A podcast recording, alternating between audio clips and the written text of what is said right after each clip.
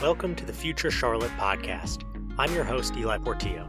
I've spent more than a decade studying Charlotte, first as a journalist and now as assistant director of the UNC Charlotte Urban Institute. 20 years ago, this city looked radically different. No light rail, a smaller skyline, and breweries? What breweries? What will we look like in the next 20 years? That's what we're exploring on this show. Our guests today are Ricky Hall and Zach Wyatt, who are both doing some really interesting things in Charlotte around the area of food, food systems, and food security. I wanted to talk to both of them because they are approaching similar problems from slightly different angles, and they have some really interesting experiences that I think will be illuminating to talk about in the broader context. So, thank you both for taking the time to join us. Yeah, thanks, Eli. My pleasure being here. So let's start with a brief intro. Who are you? What are you doing? And are both of you from Charlotte? Ricky, let's start with you. I'm Ricky Hall, and I'm board chair of the West Boulevard Neighborhood Coalition and uh, a board member of uh, our Three Sisters Market effort. And I am a native Charlottean, born and reared. And how about you, Zach? Uh, well, my, my name is Zach Wyatt, and I'm the founder and president and CEO of Carolina Farm Trust. Uh, I grew up in Northern Virginia, so uh, I am one of the many that can't say that I was born and raised in Charlotte, but I've been here pretty much since 2003, you know, and, and uh, proud to call Charlotte my family's home. Great. Well, I'm from the DC area as well, uh, Maryland suburbs of DC, so fellow transplant here. So I wanted to talk for a minute about the food system and just kind of lay the, the groundwork for what both of you are doing. Because I think for a lot of our listeners, food is probably just what you get at Harris Teeter, drive to the grocery store, don't think about it.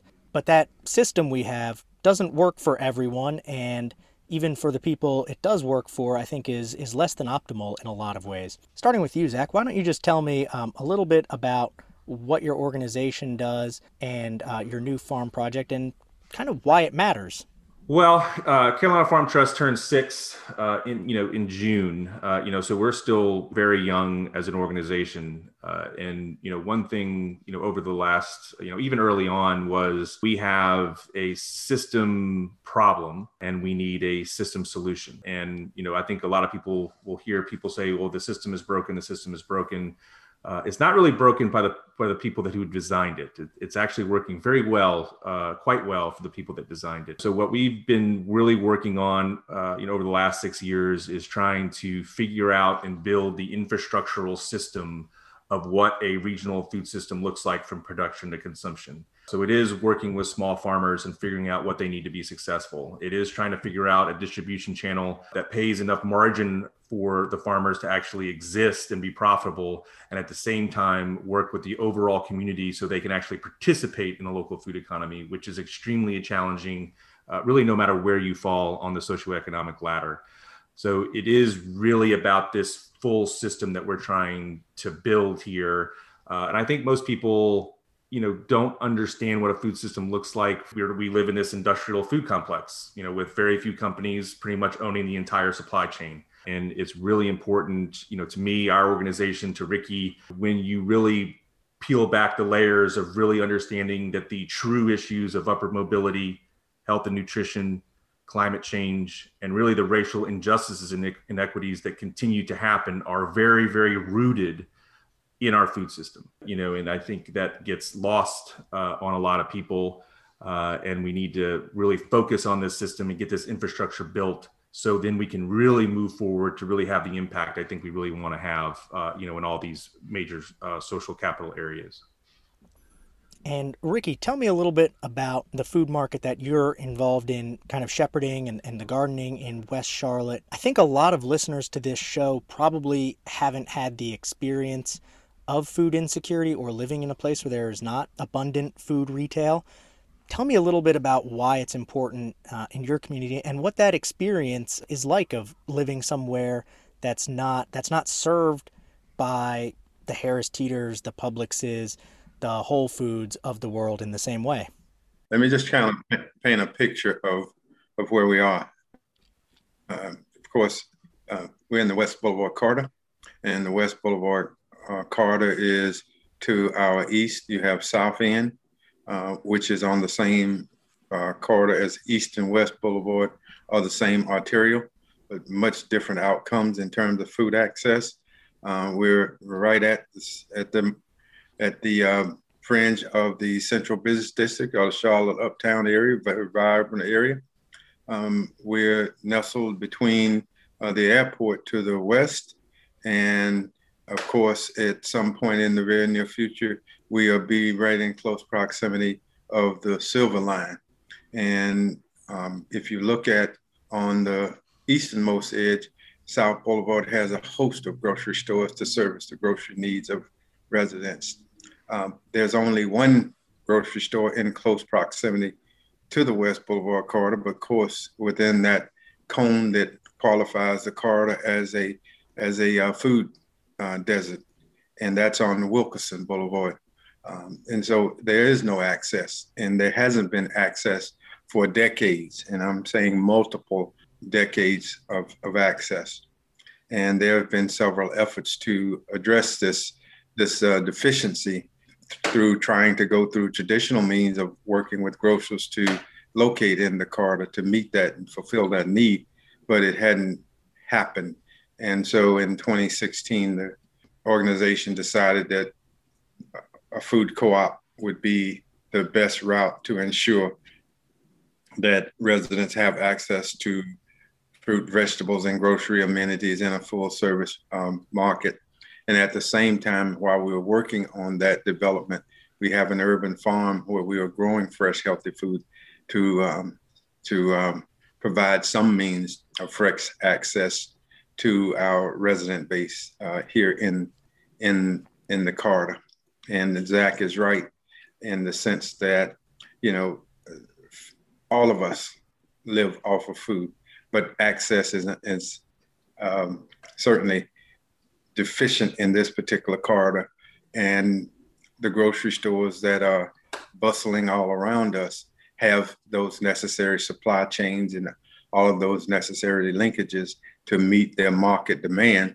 It's certainly within this particular corridor no uh, means of access to, to, to market demand other than uh, the dollar stores and the convenience stores that when you look at it on a longitudinal basis certainly add up to mounting negative social determinants of health and maladies that reach you know our elderly population our young children from a school perspective and quality of life in the community that's the real reality yeah and i think that that's something that you know if you live in a part of town where there are a Publix and a Harris Teeter opening across the street from each other, and a mile down the street's a you know a Whole Foods, and a mile past that's a Food Lion. Um, it can be hard to kind of conceptualize that reality.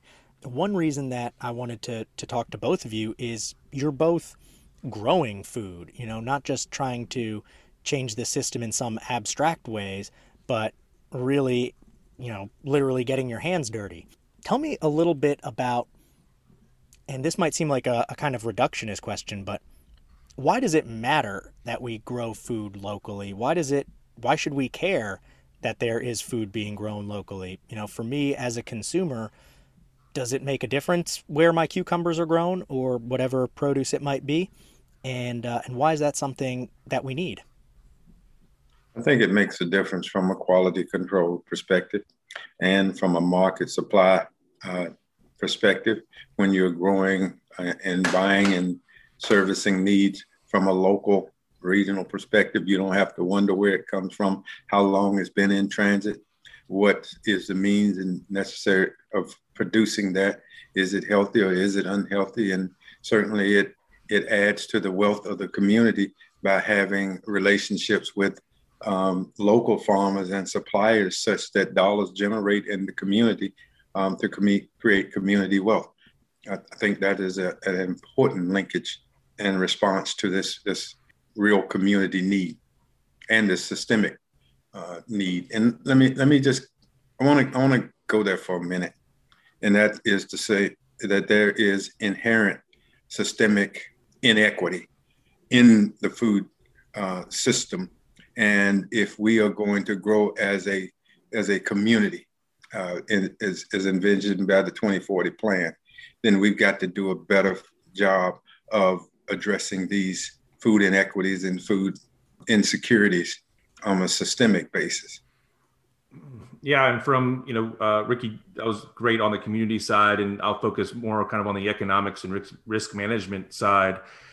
You know, we really just have to really look ourselves in the mirror and say, do are we comfortable giving our one of our main pillars of life and that responsibility off to a few global corporations?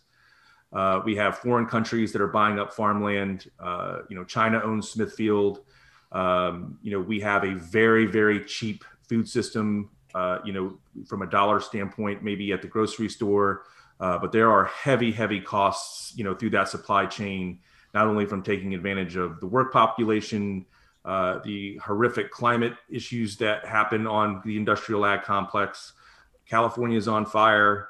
The droughts in the Midwest trade. I mean last couple years we've we've really seen how trade can really impact our, our food prices here and even getting here even you know from a global pandemic.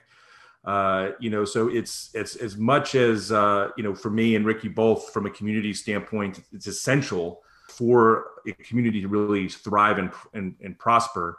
But we're going into an arena now where now it's wake up time. You know this is, is the responsibility for us I think most people don't realize that a grocery store on a normal uh, buying pattern, uh, you know, they are they'll be empty in three days. Uh, you know, so uh, people have been reading the news that you know they're uh, projecting a lot of gas shortages coming in, uh, you know, over the summer. Guess where how all this food is delivered? You know, so we, I think, from a government standpoint, a corporate standpoint, you really have to kind of rethink supply chains and bring them closer. And number one, you know, Charlotte has no excuse. We're the 15th largest city in the country. We have, I don't think, another city rivals the green space that we have within the city limits, uh, not to mention the county and not to mention the 16 county area that's considered Charlotte Metro. There is no excuse for us not to have a very robust regional food system that feeds ourselves you know, and that's one that's the thing that you know Ricky and I are really trying to uh, you know work on. It's surprising when you look back, even in fairly recent decades, how much farming, agriculture there was in Mecklenburg County that's not there anymore. Um, I love to look through the old documents that uh, Atkins Library has put online, and I found a plan, I believe from the 1940s or early 1950s, that discussed the transitions and, and how many donkeys there are in Mecklenburg County versus automobiles. And, you know, that's that's not that long ago. That's within my mom's lifespan and it's kind of crazy to think that was a metric people were looking at when now you really unless you're thinking about it very consciously don't don't necessarily think of Mecklenburg as an agricultural place. Zach, tell me a little more about what you're doing, what you're growing, what that looks like, and uh, as you start the the new urban farm that you've embarked on. Well, part of uh, you know one of our pillars is really building an urban farm network all across the Charlotte metro area, and then you know out into the Carolinas. Uh, most generationally, people have lost uh, any idea of what a food system even is. Where does our food come from? Uh, and people need to see it. Uh, you know, so even if you're not really interested in local food at all, if you're driving by an urban farm that's that's significant, uh, you're eventually going to stop and kind of figure out well, what's going on there. Uh, you know, that's why you know seeds of change is so important because every day there are people driving up and down and walking down West Boulevard, uh, and eventually that curiosity is going to come over. You know, and really they want to learn more. Uh, and I think you know, yes, it's easy to kind of go back and ro- romanticize you know farming in yesteryear. Uh, but there's a lot of baggage in that too. Uh, the racial issues, slavery. Uh, there's a lot of uh, the black community that doesn't want to get back into farming because of all of those, you know, images and that history and and and, and putting that on their backs, uh, and they want to get away from it. And I think, you know, from Ricky's standpoint of building Seeds of Change right in the heart of the West Boulevard corridor, uh, you know, I hope it gets kids, and I mean, I did not hope they are. Um, there's kids that are f- farming and learning, and um, you know, and it really brings the whole community up when you have these kind of urban ag- agricultural programs. Uh, you know, so it, it's important, uh, you know, for me and and I know Ricky as well, is to as we build these urban farms, you know, where we put them is really important. And we've just gotten very lucky to have a great partner with Aldersgate Retirement Community with that six acres in East Charlotte and Windsor Park. Um, the private owner that is leasing the land and the 20 acres in Huntersville. Um, you know, it's an Indian family. They have strong roots, you know, from agriculture, from you know their heritage. Uh, you know, but the property is right off Kearns Road in a community called Huntington Green, which is predominantly Latinx, and it's and it's right in their backyard. They can walk to it. Um, you know, it's right on the backside of North Lake Mall. Um, you know, so you know, kind of building these urban farm networks, and and you know, because they're jobs, and you know, how to people if they want to get even into small farming or agriculture, it's almost impossible. There's no really career path. Um, you know, so I know that's what a, a, big part of what Seeds of Change has really brought to the table, which has been awesome to see. Uh, and we just want to replicate that model. Uh, you know, so every community, every affordable housing community, uh, you know, every community has access to that food directly, you know, in in the ground. Uh, you know, that's just something I think is just critical as we move forward. And Ricky, what's uh what's the reaction like in your community? Um, do you encounter this this baggage, this uh, feeling, you know, that that there is a freighted legacy to agriculture and the Black community's experience? Uh, I know historically there's been obviously so much injustice, even past slavery to sharecropping and those practices that, as I was saying, are are really recent within people's lifetimes. What I encounter is is actually the inverse given the kind of rural environment that was here uh, when I was a child, it literally was a garden in, in every uh, backyard, so to speak. And um, really, what we see is a connection, particularly from the older population that comes out. They just come out and look and they see the youth actually working. They see all of the fresh healthy uh, fruit and vegetables that are growing there. And it kind of takes them back to a place when they were younger. And um, they really uh, talk about how much they pre- appreciate what we're doing out in the community, what we're doing for the youth, and what we're doing to actually uh, change uh, lives through the provision of fresh, healthy food. And of course, they are always asking, well, when is the grocery store coming because that is what they really see as a symbol of improvement of quality of life in, in the community. I want to also talk about this connection too, that within this food system and these urban growers, there has been always inequity from a black farmer perspective in the larger uh, agricultural um, segment of, of society and one of the things that we want to do in this, in this, in the development of this, is to make sure that the uh, black farmers are actually represented in this, in this effort too, as a part of the solution, the long-term solution. And so it is, it is indicative of, of um, us in the West Boulevard corridor from the Seeds for Change perspective to the Three Sisters market to uh, continue to move this effort along such that um, when we get to a point of of the actual market development that we are not only providing full service grocery and fresh foods and produce, but we're also providing good paying jobs. We're building community wealth and we're focusing on that communal aspect of bringing people together around uh, the um, food food uh, supply uh, network. And we're, we're addressing community wealth building as well. And so, looking at some of those business aspects, I know it's more complicated than just growing food and putting out a stand and or walking into a grocery store and saying, "Hey, I've got great produce. Can I sell it here?" Zach, can you tell me a little more detail, getting into kind of the nuts and bolts about the business side of a local food of a regional food network and what that needs to look like and how that differs from what we've got now with uh, you know the the large industrial food system? Uh, a, that's a lot to unpack. Uh, you know, I mean, the one thing, you know, just kind of hearing Ricky talk as well, one thing that we need, really need to talk more of is this caste system of food distribution. Uh, you know, it, it, you know, food and health, nutrition are, are hand in hand. You know, so you know, from a food bank perspective, EBT perspective, EBT and SNAP, you know, we're literally giving the most vulnerable population the worst food that exists and then at the same time judging that same population over chronic illnesses and jamming up you know emergency rooms uh, you know or our, or our health system. You know so one thing really uh, from we learned from last year is you know that really jump started kind of the idea of we have to figure out consumer generated revenue to really do this work from a social capital perspective we got $50,000 from a few organizations to do some buying from farms, getting into on the ground organizations.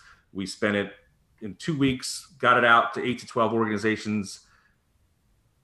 Within two weeks, they were calling wanting more, you know, and we're out, you know, it was just that one time infusion, you know, so we really have to look at this as a, uh, as a revenue model to make sure, again, everyone can participate. And part of that is making it very easy uh, you know, so how do we create a, a, distribution model that meets the community needs and not forcing them into a system that might not work for them? Some folks, you know, just want. I mean, some folks will go to the farmers markets. Other folks don't want to go to the farmers markets. You know, they have uh, transportation issues or time or uh, you know a laundry list of whatever. So how do we just kind of meet those needs? How do we have delivery models? How do we uh, meet a population that wants that raw product? They want their eggs, their tomatoes, some of the proteins. They go home, cook, great. Another part of the community would love all that portioned out, you know, so they didn't have to do all the prep work.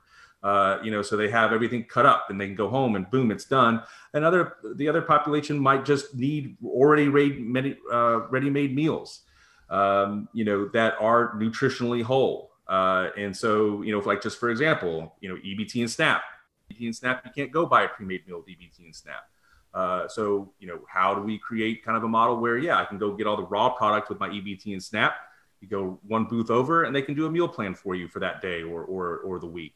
You know, so it's really just trying to be creative and you know to meet people where they are. You know, and from the funding community, uh, you know, that Ricky and I keep you know running into roadblocks with, we're looking for investment to get this infrastructure up we're not wanting you guys to the funding community to fund it for 15 to 20 years over and over and over again. We are trying to build a model that is going to be financially sustainable long term, and it's the community supporting the community. Uh, you know, you know, through all of this.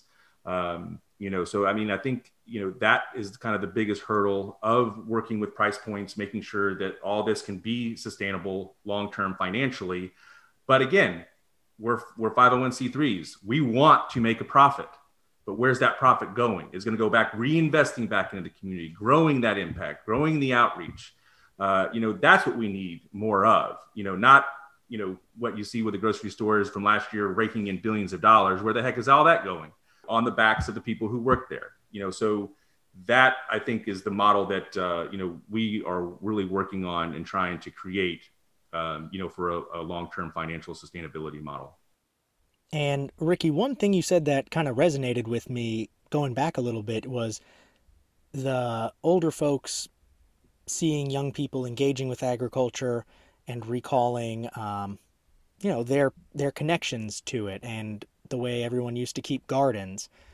I think, you know, now as a a, a guy in Charlotte who uh, buys most of my food from grocery big box grocery stores, I feel very disconnected from where the food comes from. And I, I know that's obviously not unique. Why do you think we kind of lost that connection? Why did that go away in so many of our communities? Um, what do you think is what do you think's going on there? That's a tough question to ask, but I, I will say it in this perspective that when you look at the food systems, uh, the food systems follows the kind of mantra of who is being served to the highest end in deference to people who are being served at the lower end. All of us require the same types of nutrients uh, to be healthy and viable. This community suffered a loss of that primary access as a result of white flight that started back in the uh, 60s. And with that, the grocery st- stores that were here in the Carter, and one of which was Harris Supermarket, and it was the precursor to Harris Teeter supermarket right at Remount and West Boulevard. And so you you look at those relationships between who is being served and who is not being served, and uh, it serves as an indicator of the largest system of food uh, challenged areas in the community, which, of course, the West Boulevard corridor is one of many. The, the, I think that we have to look too at what is the relationship between what the traditional uh, grocery establishments are looking for in terms of market penetration, as opposed to the corridors like the West Boulevard corridor that is not being served that, by that market. So I say this to say that we're not waiting on the traditional grocery chains to service our needs anymore. We're looking to build that system from the ground up through the co-op market, which has shown great viability in urban areas that are food challenged, uh, not just here in North Carolina, but across uh, the nation. And so it is our strategy for building community wealth, but also there is a return on investment factor by reaching back and training youth in the urban agricultural environment.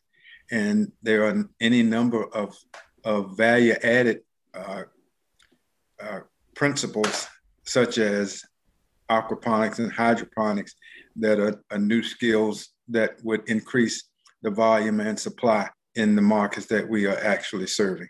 And so I say it in that way. That's my best way of answering that. And you're teaching, you're also teaching marketable skills and habits that transfer over a lifetime. And as my grandmother said to me uh, years ago when I was nine and I started in the garden with her, gardening is hard work, but hard work won't kill you. You may not get go get rich, but you'll never go hungry. And that is the impact that this community will, will never maybe meet the, the market value margins, but we will provide fresh, healthy fruit and vegetables and grocery amenities in a full service environment to meet the needs of our residents and raise the, the quality of life.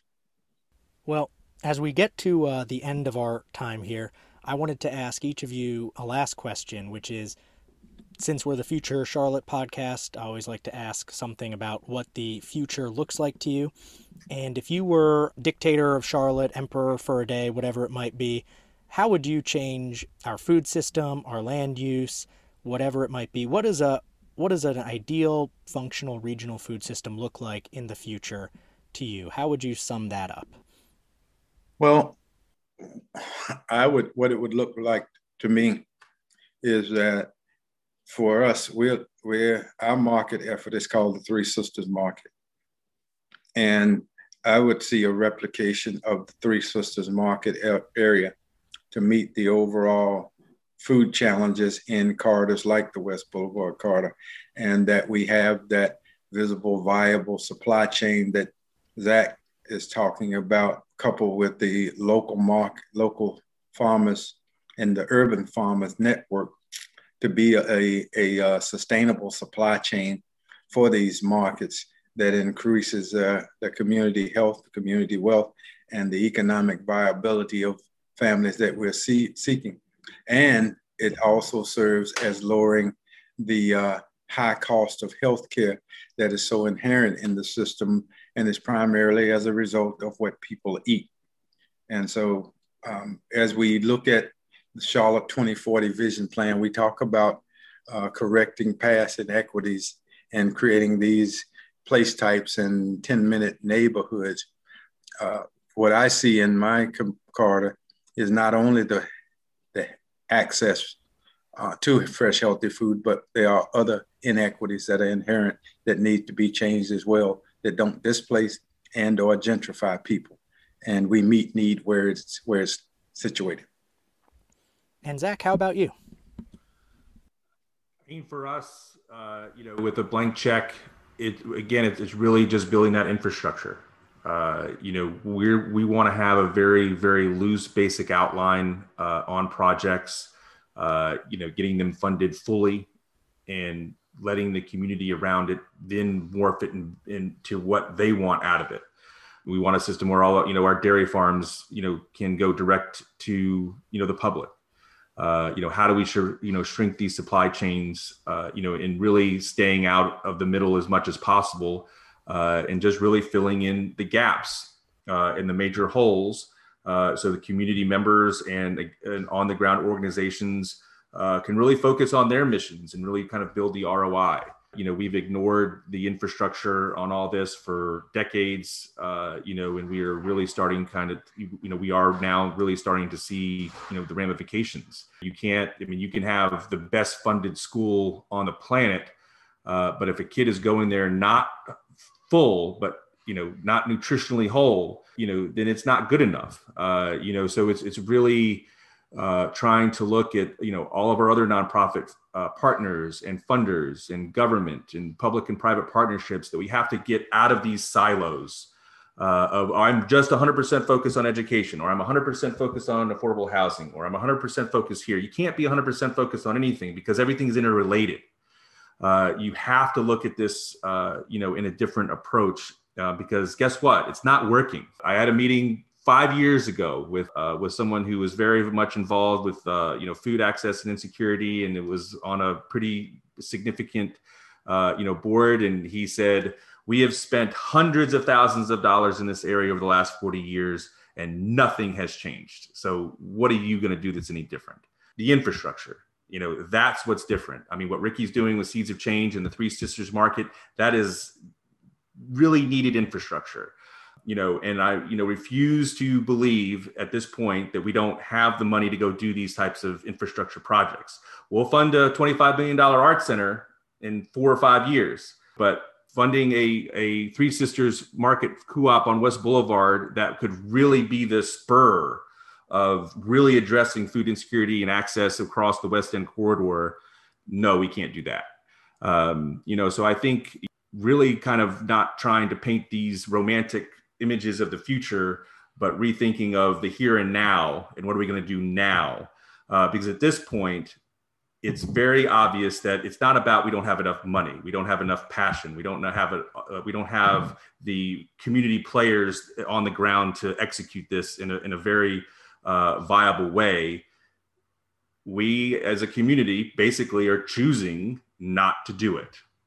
Um, you know, and I think that's the part that I wrestle with, and you know, will continue until my last breath uh, of pushing the envelope to get this infrastructure built. Because we're never going to have the impact we're all wanting to do with these band aid solutions.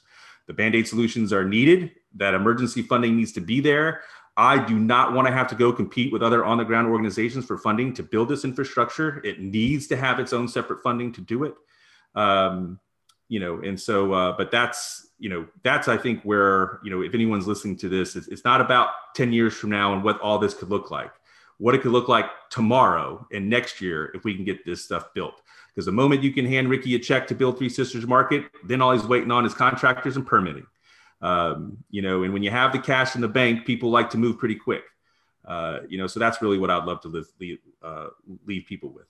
Well, Zach, Ricky, thank you both so much for taking the time. Where can people find out more about you and what you're doing and how they can maybe get involved?